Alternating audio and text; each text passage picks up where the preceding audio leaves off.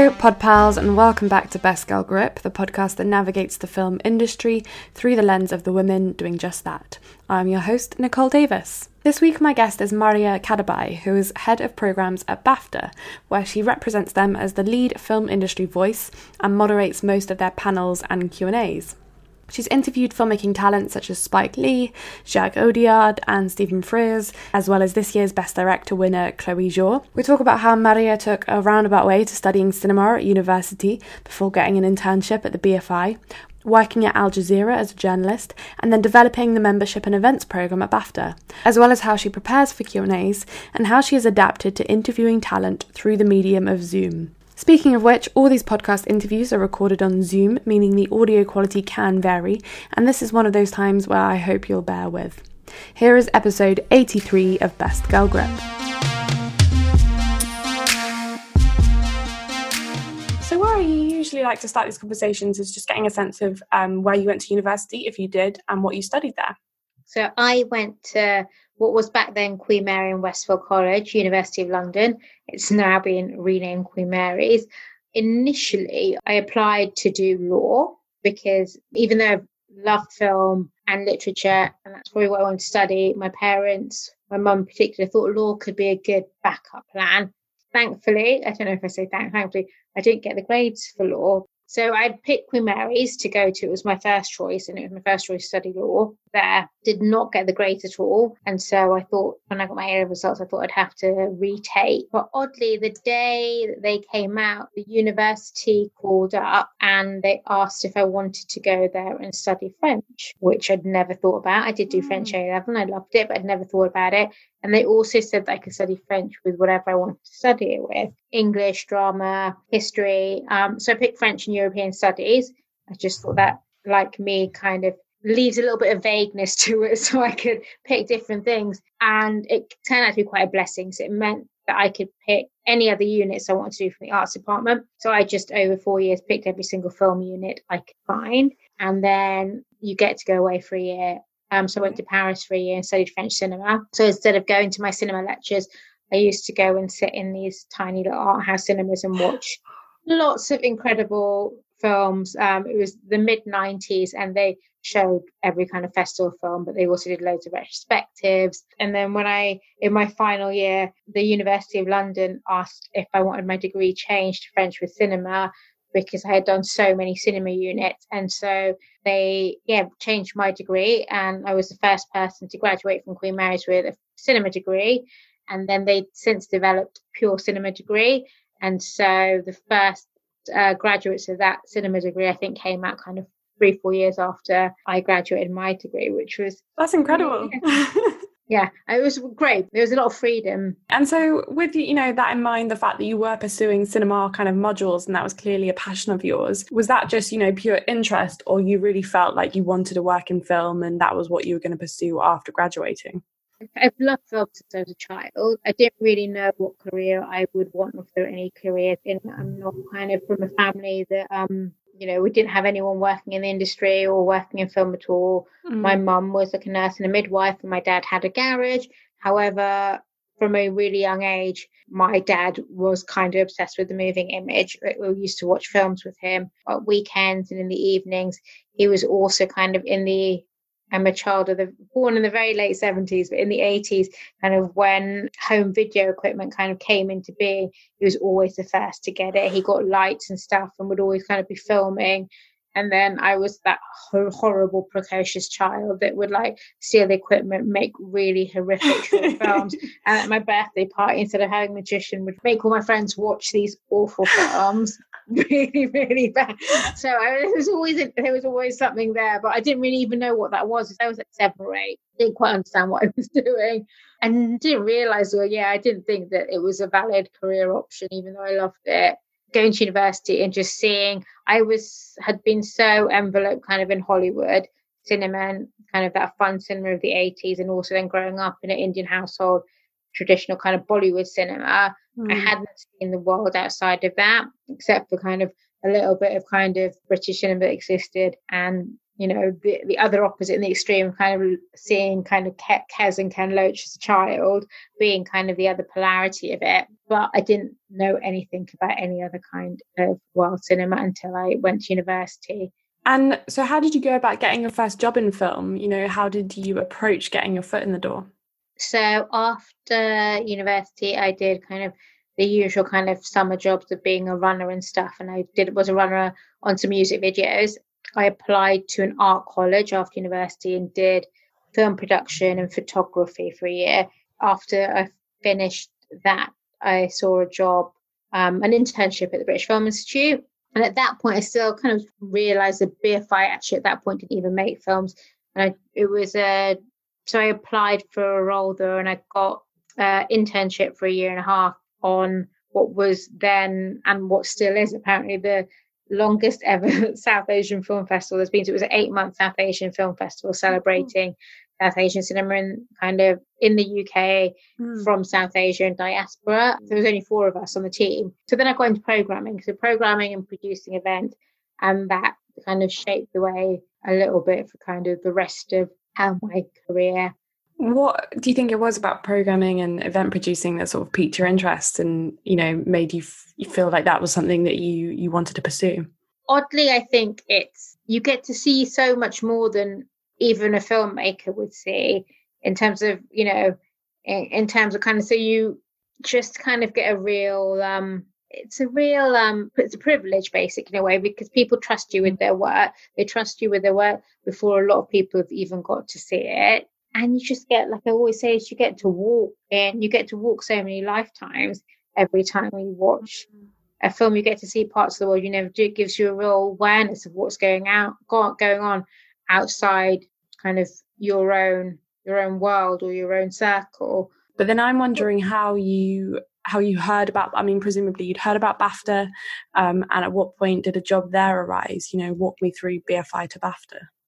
So it was with so the BFI was an internship, so I was there for about a year and a half, and then after that, looking for jobs, and then a few months after I finished there, I there was a job that I saw advertised at BAFTA, so I was looking kind of to move into move in the same area, mm. kind of either going down the route of production possibly, or going in the same route of programming and producing events, and there was a job that I saw for an events and membership assistant at BAFTA that I applied for. Um, and then thankfully got a lifetime ago. Hmm. It was, uh, it was, and it was a really interesting hybrid because it was a hybrid of kind of, in a, uh, what I learned was a really tiny team. Or say tiny, there was two people in it. So one person that was there, an events person, and one person looking after membership. So I was there mm. to kind of assist both of them.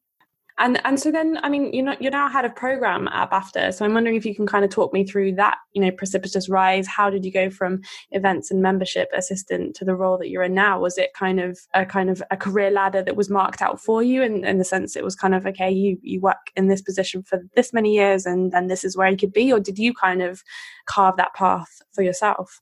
God, so BAFTA's changed so dramatically over the last kind of almost two decades. I mean, okay, so when we started, there was only maybe 25 people there. Mm. Now we probably have a staff of about 100. Again, don't hold me to any of these figures. I am guessing them. So there wasn't, you know, there wasn't really, I'm not saying there wasn't any place to go. It's just because there was such a small team. There wasn't, there was always kind of from without our team, but also from an organization, there was ambition kind of to make the organization um, relevant, global, to meet our charitable needs.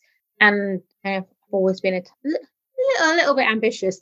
So just always think that kind of, you know, you have to in some way sometimes carve a path that you want to see and want to reflect. So my first few years of BAFTA kind of was very like I think my job changed within the first six months because they realized that maybe my admin skills are not so great but the stuff I do think enjoy doing is like we said, kind of the um, idea of creative, cohesive strands, creating kind of identity to what events and film program should look like. It was with BAFTA, I think, in that initial period for about five or six years. Um, and the role kind of grew. And then I was very lucky. I was given more autonomy to um, kind of create programs and strands and also work on a far more international level kind of BAFTA.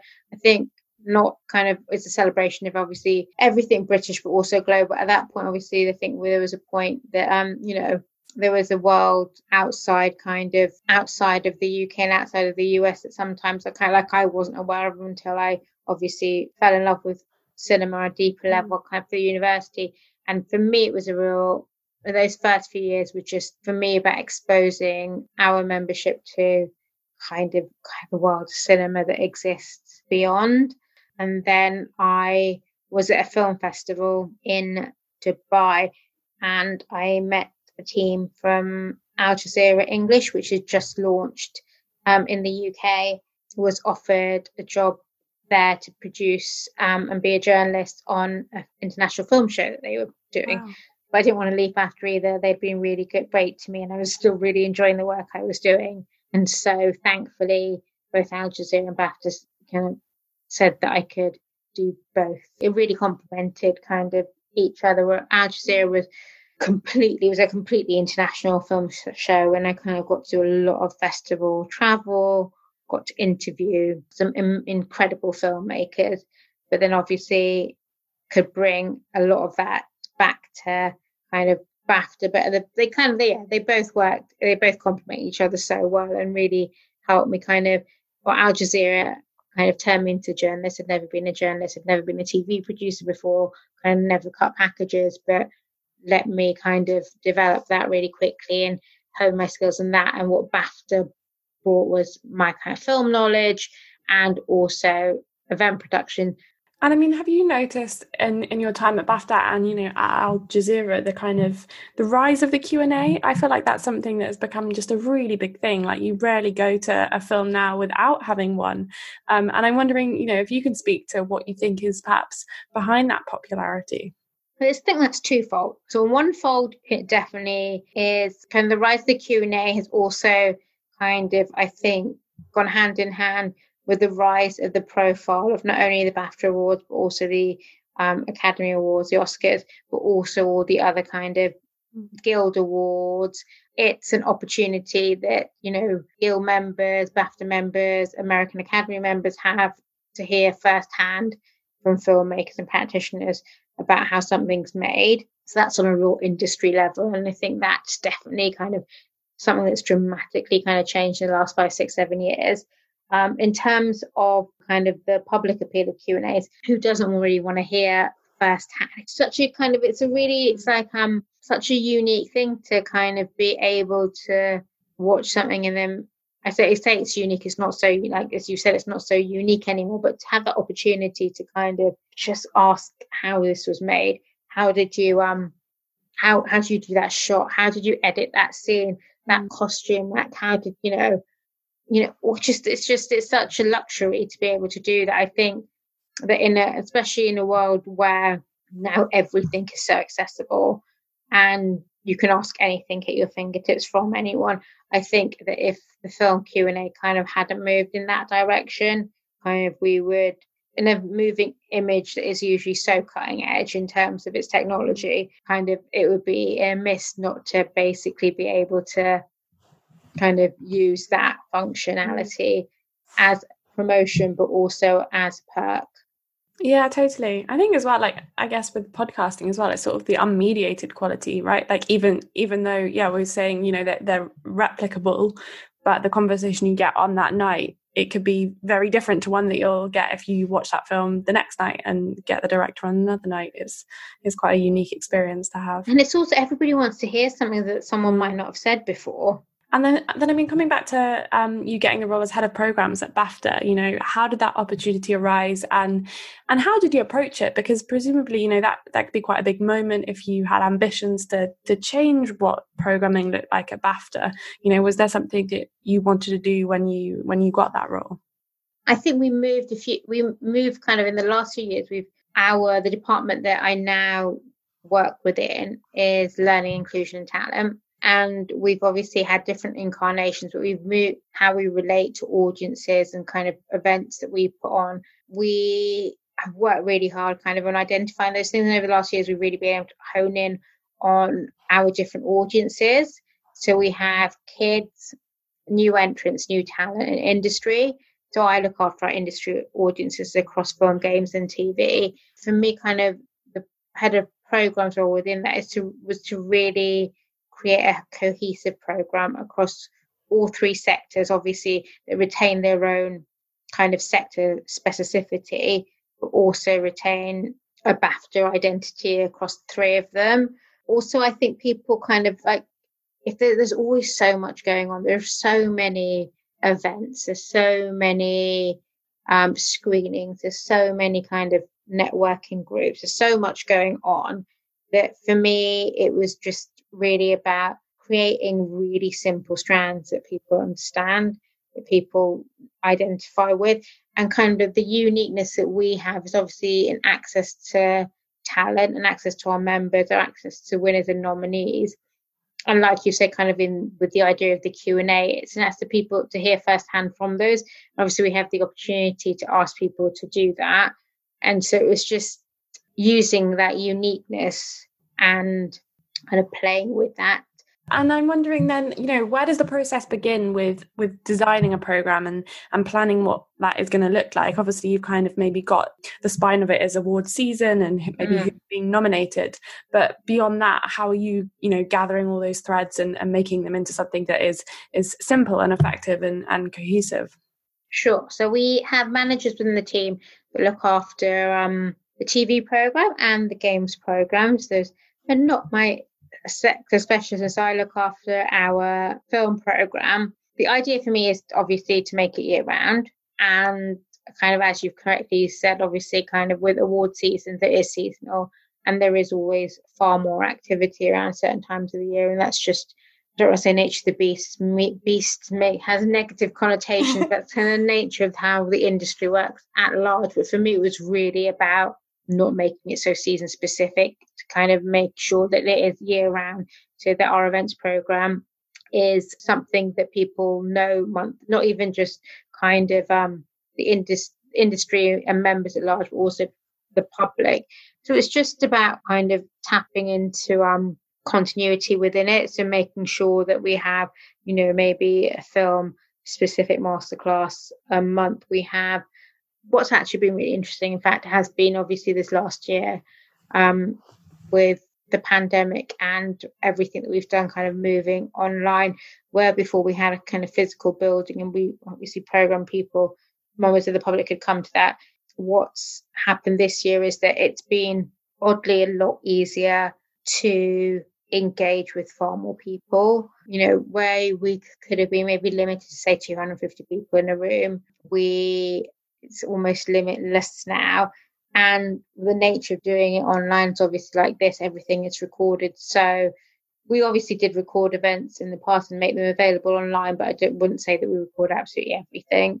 Obviously, that comes with kind of a, a different set of limits, but now everything is recorded and put online, and accessibility has made it a lot easier for us to kind of oddly have more cohesion within the program we've able to put we've kind of within a week of going into lockdown last year we managed to move our kind of events and screenings program online and then develop a program for our members and participants of our initiatives but also develop a public program at the same time. Um, and so in that first kind of few months it was really about those kind of uh, events that were more focused on mental health on well-being more pastoral kind of events looking at financial repercussions of what the pandemic might do to the industry and then obviously moving into those kind of creative masterclasses with practitioners I was, you know, very grateful for all the events that there were. I remember in the early days of the pandemic, and you kind of forget that someone has to, you know, be creating those, you know, of the moment and responding to this moment, you know, very rapidly. Because I think, yeah, it was so important to kind of feel like we were the film community was kind of supporting each other and that there was a backbone there to kind of help us help us through what was a really kind of quite turbulent time. It was um and what was really great about last year's often our film q and a's that we have done have been traditionally for members only they're usually for voting purposes but we negotiated with uh, different studios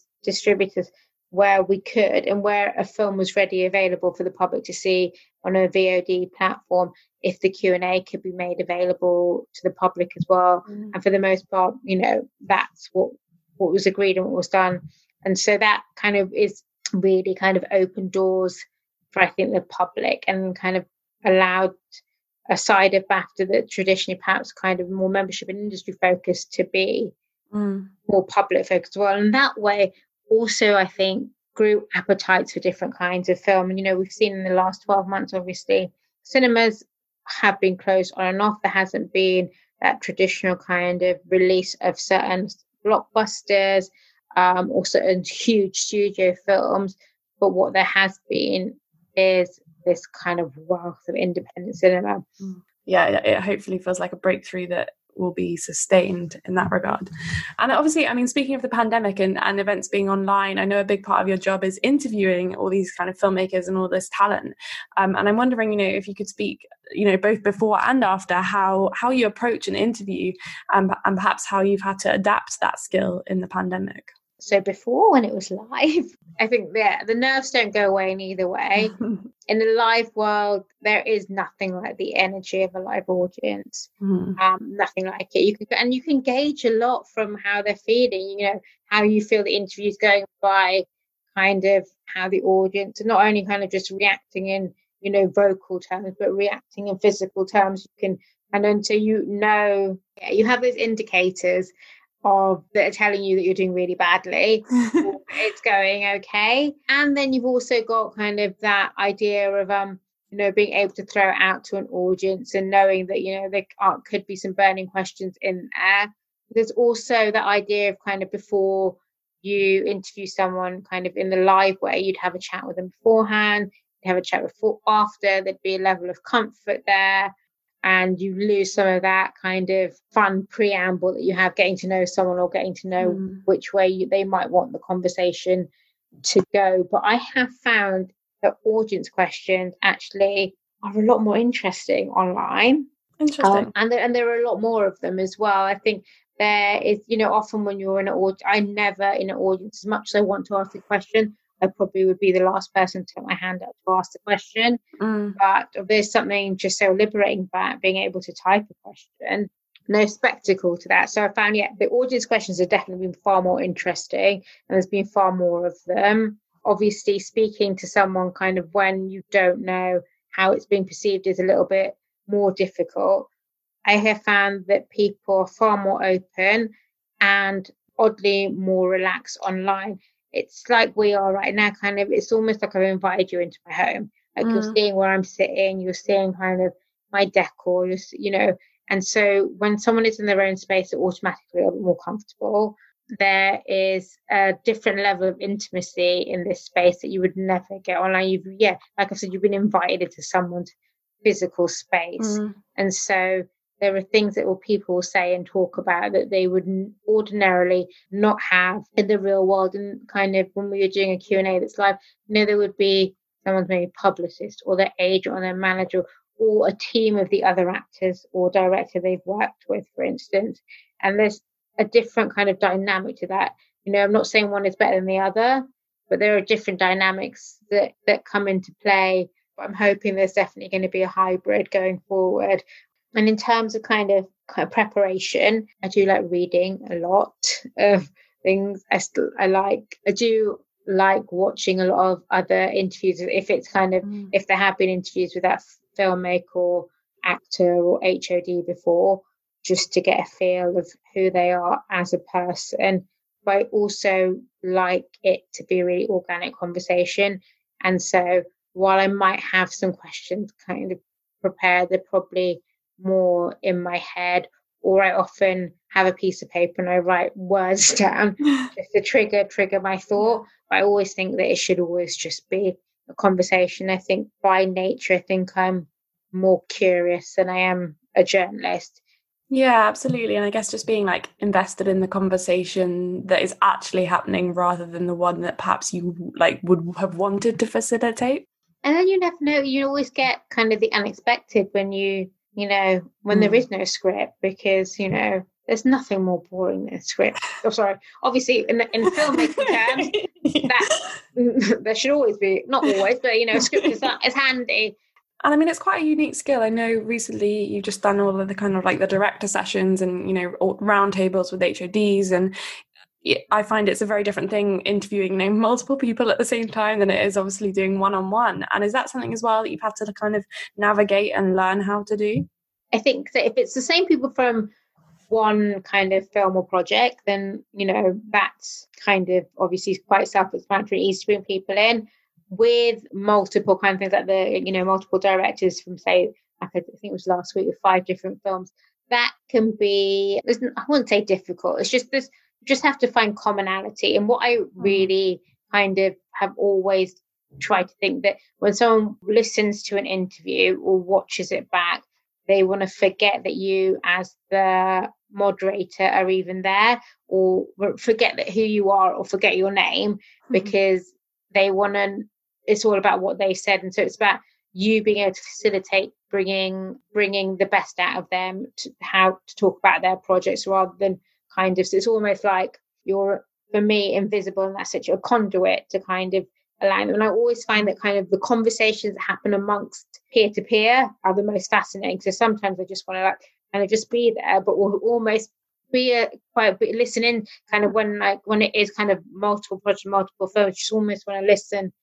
be a listener. So you just want to like drop a little a little nugget of something in to allow them to kind of explore it themselves I love, yeah, I love those moments where you can see other people like nodding along, and then like they interject with their own questions, and it's yeah, it's, it's always great to see that happen. The Q and A did last week was so lovely. So it was our five of our best director nominees from this year's um, EE BAFTA Film Awards, and Chloe Zhao, um, who directed the astonishing Nomadland, got her notebook and pen out when Thomas Vinterberg was talking and I was like, this is so cute. I'm like, it was so nice. But she's just sitting there, she's like, she was asking him questions. Like, oh, so you do it that way, do you? And I was just there with her notebook, and I was like, yes, this is what it's meant to be about. I mean, you know, but learning from each other. And then I'm wondering, you know, if there's someone that stands out as being a particular favourite or, or a particularly memorable interview that you've done in your time as head of programs. So many fun ones. I did a few years ago. I did an interview with Timothée Chalamet and Daniel Kaluuya together. I have seen which it. Was, oh, which was a lot of fun. That was um great. They were just so good, like both of them. I mean, wise beyond their years and eloquent, articulate, but also they both talk about craft and process mm. so well. That's such a hard thing to do. The way that they were able to break it down to kind of not only an industry but a public audience was really unique. And they were just, they have so much love for each other that it was just a really fun thing, a fun interview to do. I also love kind of doing um, some of those HOD interviews. I really mm. love some of those really kind of craft things.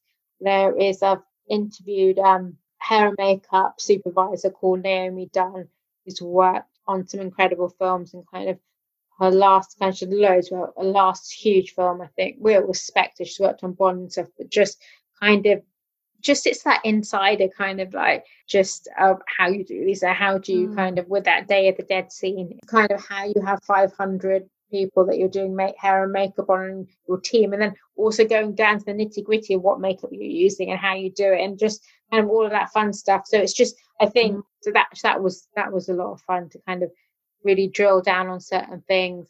And then I guess I'm wondering, you know, is there something that you find particularly challenging about the job? You know, if if the perhaps the best part is, you know, interviewing them and being on the stage, what is the part of the job that you find um, most difficult? Not enough hours in a day. There's always one. It's hard. There's always that you just want to do so much. You just want to do. I think it's kind of what I've tried to really look at. Kind of before my in the early days of my kind of career in the first few it was more, it was always about trying to do everything and not quantity over quality by any means, but quantity and kind of just to kind of, and I think that was more of a personal um battle, is in that you know you always have to do more, more, more, more, more. And what I have realized over the past few years is that it is about kind of really um kind of the quality of event and also the idea that they they're unique. There is like kind of so there's so much out there already. So it's just kind of what isn't out there. You know, you don't want to replicate all the great stuff that other people are doing. Everyone is doing some amazing things out there. So it's about so I suppose yeah, come back to that kind of what's difficult, but it's not what it's more challenging mm. is to make sure what our offer is is unique.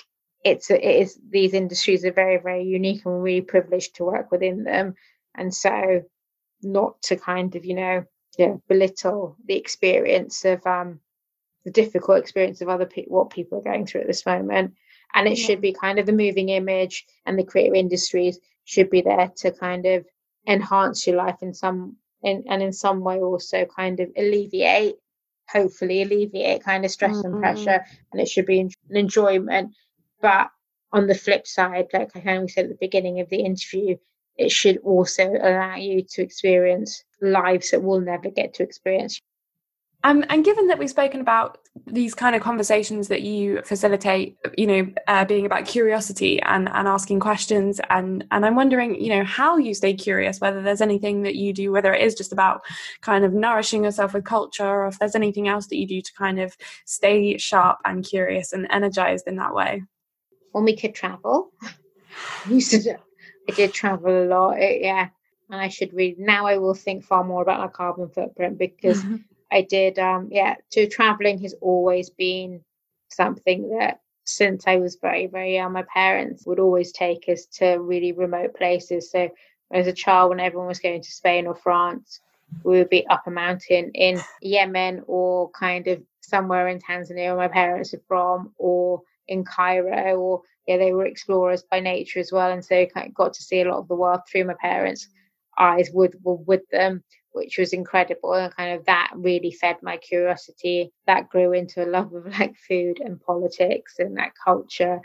And just i think yeah that's where the curiosity really comes from. I just or some people call it nosiness it's just just wanting to like you know to see and do and experience everything I'd love to know if there's something that you consider to be like the biggest learning curve of your career or something that, you know, maybe that you'd have benefited from uh, learning earlier in your career. There's so many learning curves, so many learning curves. You never know. I think one thing is kind of however much you plan, however much you think you want your career to go in a certain direction, it won't. And so it's really it's important to kind of have to have goals. It's important to kind of know where you might want to go, but I think you should always look at kind of how you want to feel in a certain situation rather than kind of what your salary is or what your job title is or perhaps you're actually doing it's like how am i feeling when i'm doing all of these mm. things um, and i wish i kind of could tell yeah my younger self kind of yeah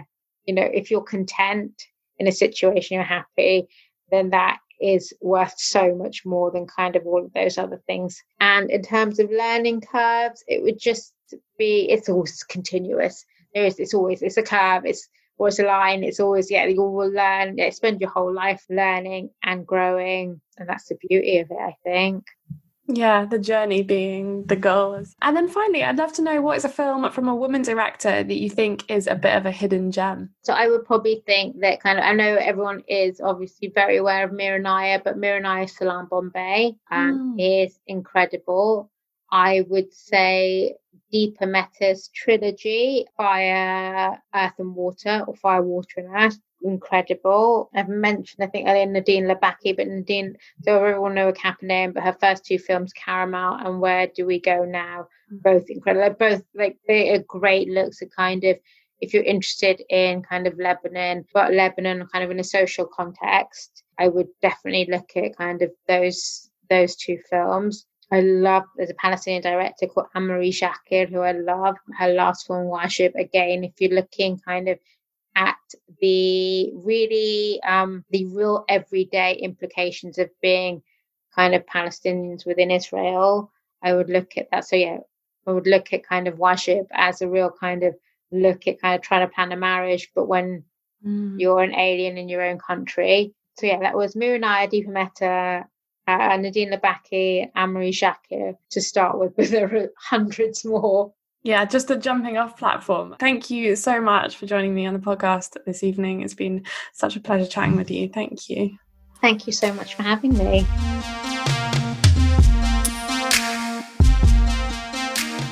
Thank you for downloading this episode of Best Girl Grip. You can find all my previous episodes on Apple Podcasts, Spotify, and Acast. I'll be back with another episode next Tuesday, but in the meantime, have a wonderful week.